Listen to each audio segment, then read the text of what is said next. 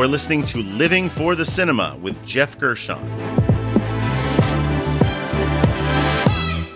I am a cinema enthusiast of all genres, here to discuss with you one film every episode. The good, the bad, and the ugly of what makes each film unique. Spoiler alert. No matter when this film was released, there's a good possibility I will be revealing spoilers about the plot or even possibly the ending, so just be warned. Staying Alive, which came out in 1983. It was directed by Sylvester Stallone. It stars John Travolta, Cynthia Rhodes, Finola Hughes, Steve Inwood, Frank Stallone, and Julie Bovasso. The genre would be dance, drama, slash musical. In the hit sequel to Saturday Night Fever, John Travolta dances his way to the New York stage. Guess what? I got a job on Broadway. Way to go, Manero! But a sizzling affair with a beautiful dancer sparks a bitter romantic triangle. I can't always be second choice. You're not. I am and you know I am. But we did it. Don't mean nothing to you. We met. I liked you. We made it. What do you think it was? True love. Everybody uses everybody. What you have is anger and a certain intensity, and that's what I need to make this show work. Everybody uses everybody, don't nothing.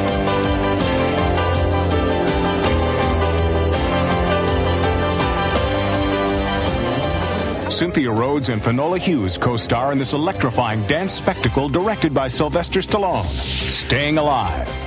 If I were to craft a tagline for this movie, I would probably make it from the horribly beautiful mind of Sly Stallone with songs by Frank Stallone. It goes without saying that this film is ridiculous. The dialogue is pretty awful, and I wonder if the story actually helped inspire Showgirls, which would come out 12 years later. It's a nonsensical plot about Tony Manero, six years after the events of Saturday Night Fever, one of my favorite movies and previous episode, trying to make it on Broadway as a dancer. And he just got his first big break, a prominent role in the lavish new Broadway musical, Satan's Alley. For those who forgot, the show's called Satan's Alley. It's a journey through hell that ends with an ascent to heaven. which I understand was loosely based on cats. Just kidding. Oh, and there's a love triangle, sort of involving him, his devoted, quote, friend Jackie, and Laura, the stuck up British star of the show, played by Finola Hughes. I mean, Tony acts like a dick to both of them, but at least he's cleaned up his language since the last movie. I'd have to cancel my meeting with the mayor. And then I'd have to cancel my yoga class. It's all right.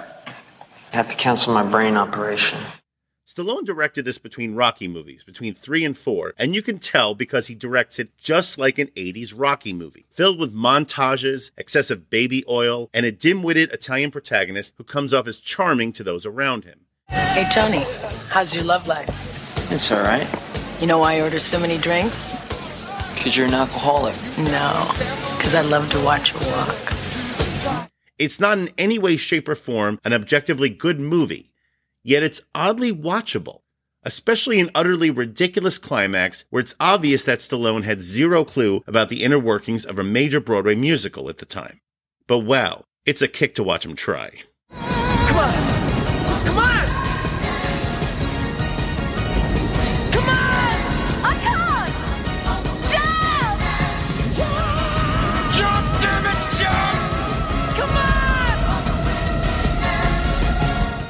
Travolta looks amazingly ripped, and while the dancing is ridiculous this time around, he does his best to sell it. And he's pretty funny too for the most part when he's not stalking Hughes or snubbing Rhodes. And we even get to hear gems like this one when we see him at an audition. Hi, I'm Joy. I'm happiness. I bet you are. Well, if nothing else, I still would have paid to have seen a live performance of Satan's Alley. It certainly seemed more entertaining than Cats at the time. And this brings me to the categories. The first category would be Best Needle Drop. This is the best song cue or piece of score used throughout the runtime of the film, because music is essential to film. Now, as far as soundtracks go, the original Saturday Night Fever set the standard for all pop soundtracks which would follow. So it would have been foolhardy to expect that this sequel would even come close in the music department. And guess what? It doesn't. But that said, this movie still features a pretty solid assortment of original songs, including five new songs from the Bee Gees, which are all pretty good, though none are as catchy as the ones from that first movie. And we do hear the return of one particular notable song, which may or may not have inspired the title of this movie. I also happen to love its usage as well, but I'll save that for another category. It's unfortunate that beyond that final callback, none of the Gees stuff is given much prominence within the movie, except for one strong mid-tempo number playing over a super awkward montage between Tony and Laura roughly midway through, frolicking and laughing and chit-chatting all over New York City. Actually, it is the song that kind of makes this scene. The song is called I Love You Too Much.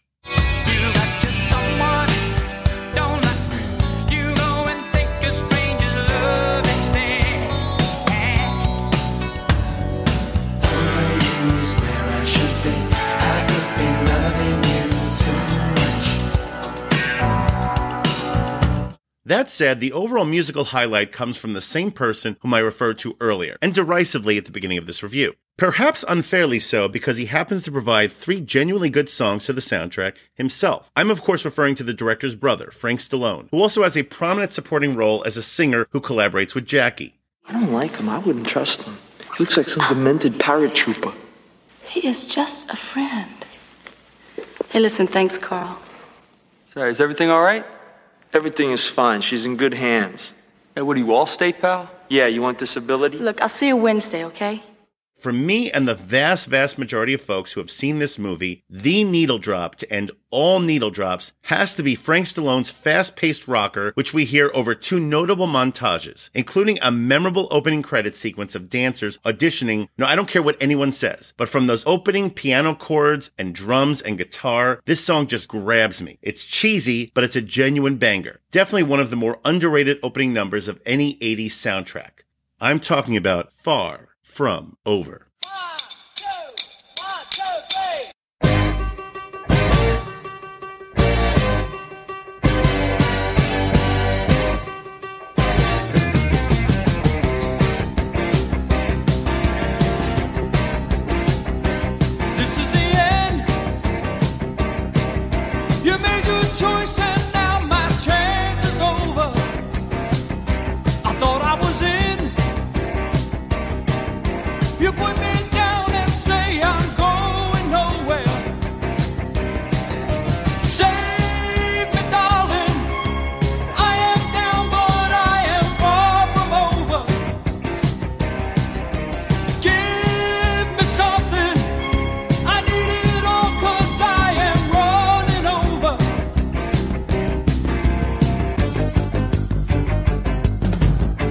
The next category would be wasted talent. This is the most underutilized talent involved with the film. Now back to Jackie. She is played by the lovely Cynthia Rhodes, who was smack in the middle of a sterling 80s run, including Flashdance, Runaway, and Dirty Dancing. Fun movies all, and in every one she plays a somewhat thankless role, though she really shines, but none more so than her role here. Her character is just continuously demeaned by Tony as he just strings her along. Now it would be more painful to watch if not for the fact that at the very least, her mistreatment is a significant upgrade over what we saw Donna Pescow's poor Annette go through in Saturday Night Fever six years prior.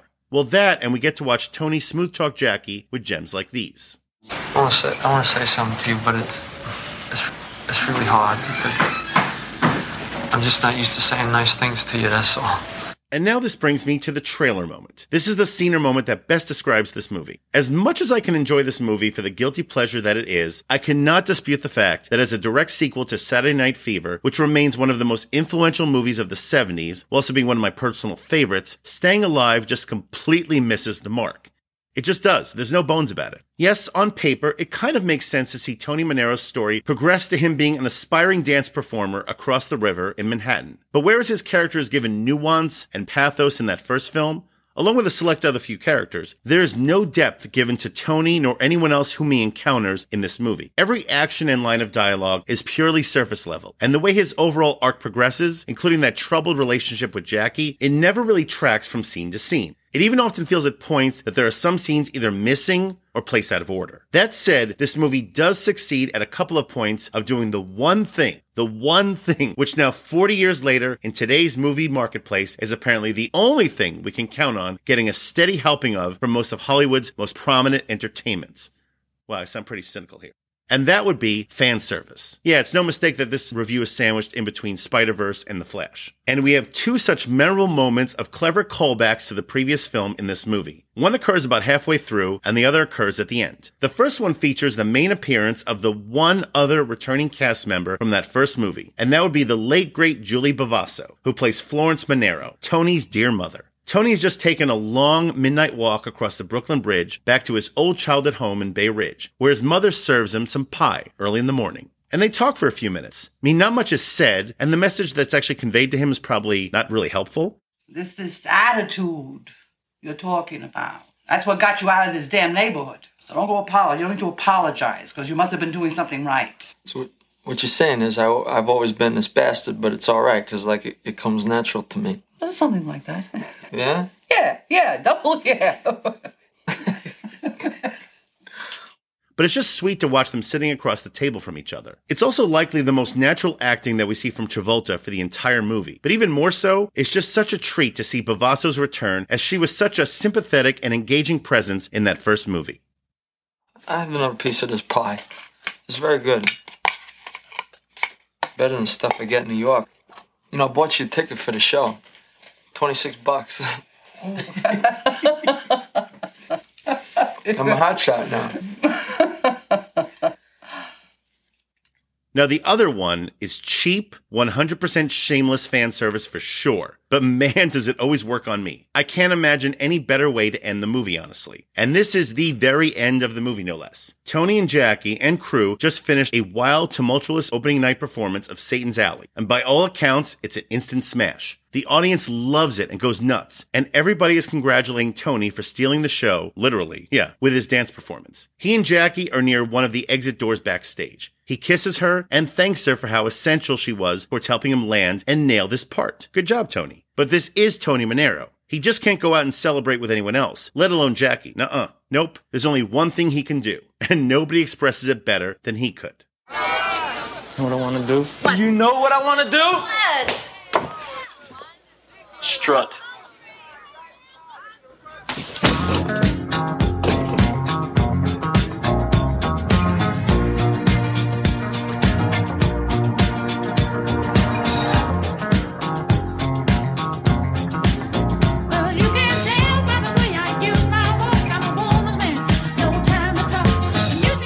That's right. He busts open the exit door, and by himself, he just starts strutting into the Manhattan night with that classic Bee Gees song playing over it, right into the end credits. This is, of course, a callback to the iconic opening credits sequence of Saturday Night Fever. Now, whether it's earned or not, doesn't matter. It's still a fun, celebratory moment.